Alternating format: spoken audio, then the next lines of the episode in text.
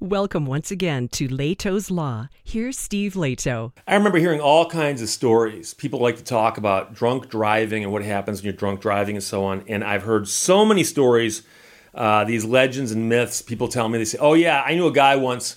Uh, and he was leaning against his car and he fell asleep because he was drunk. And a cop came by and gave him a ticket. Said, "Well, you were touching your car while drunk, therefore you're drunk driving." I've also heard people say that they were sleeping one off in their car in a parking lot and they got a ticket for drunk driving. And I never hear these from the people who got the tickets. It's always a friend of a friend. And I've also heard someone say, well, if you want to not get the ticket in that situation, you put your keys in the glove box and then you can sleep in your car, even if you're drunk, because the keys are in the glove box. Somehow there's some kind of key in the glove box rule. So Dave, Ed, and Lawrence all sent me a note and said, Steve, check this out. The Ohio Supreme Court just ruled that motorists don't violate the uh, operating while visibly impaired suspension rules unless the vehicle is moving. And this is one of these cases. Someone sleeping in a car while drunk, but the car's not moving. Is that a violation of the law? And here it is particularly important because the person had a record. And so this would not have been their first offense, and it would have been violating the rules based on that. So this story is from cleveland.com. Jeremy Pelzer wrote it. Ohioans cannot be found guilty of driving with a license suspended for operating a vehicle under the influence of drugs or alcohol so long as they don't move the vehicle. A divided Ohio Supreme Court ruled on Wednesday. A 4 to 3 ruling involves a case in which a woman from Hamilton County, previously convicted of an OVI, was thrown out of a friend's house and found hours later by police sleeping in the driver's seat of the car. The car was parked and the engine was running. There was no evidence that the car ever moved while she was behind the wheel. The police came upon the car, it was parked, she was asleep, and these facts, by the way, are presumed to be true. Do not argue with these facts because that's what the Supreme Court of Ohio says were the facts they were basing this on. So she's sleeping in the seat, engine is running, car's not moving. The woman was sentenced to three days in jail in order to pay a fine for driving while under an OVI suspension. So they suspended her for operating while visibly impaired. And they find her behind the wheel with the engine running, sleeping, and they go, Oh, you were operating while visibly impaired. And because of your previous one, you weren't supposed to be anywhere near a car, most likely but that would be like a double whammy. But there was no evidence that she moved the car. An appeals court previously overturned her conviction, holding there must be evidence that she moved the vehicle. And there was no such evidence.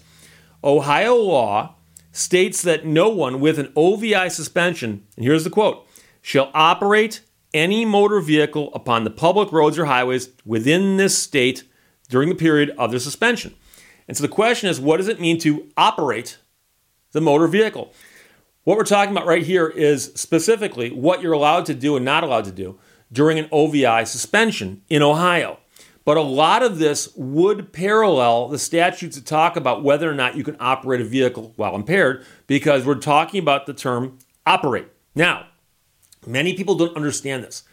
A statute can contain its own definitions. So if you look at the motor vehicle code in Michigan, MCL 257, the whole section, it will have at the beginning a list of definitions. Here's what an automobile is. Here's what a road is. Here's what this is. Here's what that is. And so if you have a word and you want to know what it means, the first step is to look at the code itself for a definition. If the code contains a definition, you use that one. If the code does not contain a definition, the court then goes through a process and asks several questions, such as Is this a legal term of art? That didn't need definition because it was a legal term of art. And if it's a legal term of art, like negligence, for instance, well, then you go off the legal definition of negligence that's accepted by the courts. If there is no legal definition, for instance, and it's not defined in the statute, you can then consult a dictionary. And you often do that. So, interestingly, they consulted a dictionary, but we'll get there in a second. Uh, one justice writing for the majority said Ohio law does not directly state whether a driver in this woman's situation should be considered operating the vehicle. So now that justice who wrote the opinion for the four and the majority noted that the Oxford English Dictionary, my authorities over here and over there, defines the word operate as to cause or actuate the working of or to work a machine. She continued that the particular function of a motor vehicle is to move and provide transportation on roads. Therefore, in order for a person whose license is suspended for an OVI to be guilty of driving under that suspension, the person must be in more than mere physical control of the vehicle. The person must cause or have caused the movement of the motor vehicle. So, sitting in the parked car is not operating it. And I actually like that reasoning. I agree with that. Now, I know there are people who are already arguing with the facts, saying, but Steve, we all know what's possible here. It's possible someone could be driving along the road and for whatever reason pull over, put it in park, close their eyes, and pretend they're sleeping. Cop comes by and goes, Oh, person's sleeping. Well, how'd the car get there? Well, we can speculate all we want about those kinds of things, but remember that to be convicted of something, they actually have to have evidence against you. And the evidence doesn't come from speculation or making up facts. So all we know here is the woman was found behind the wheel asleep, and they don't dispute that. They concede that they believe she was sleeping. So, unless she was sleep driving, which I suppose is possible, but again, that's not in the facts here. So, did she cause the vehicle to move? And they say there's no evidence that she did, therefore, she's not operating the motor vehicle. Past Ohio Supreme Court rulings found defendants guilty of operating a vehicle while intoxicated under various scenarios. In one, a man was found guilty of an OVI after he was found passed out in a parked car with his foot on the accelerator. In another case, a defendant was convicted of an OVI for sleeping while drunk in the driver's seat with the keys in the ignition, but with the engine off. Now, that's an odd one because here, the woman was in the parked car with the engine running. So, presumably, the keys are in the ignition or the equivalent thereof if it's a, one of the modern cars that has a push button and the keys need to be nearby. But the point is that this appears to conflict at least with the second one of those examples. But here, the court said if the definition of operate were to include merely sitting in the driver's seat while possession of a key, then a child who listens to music while sitting in the driver's seat of a car parked in a public road while the key is in the ignition is guilty of operating a motor vehicle without a valid license. And nobody would ever push that argument.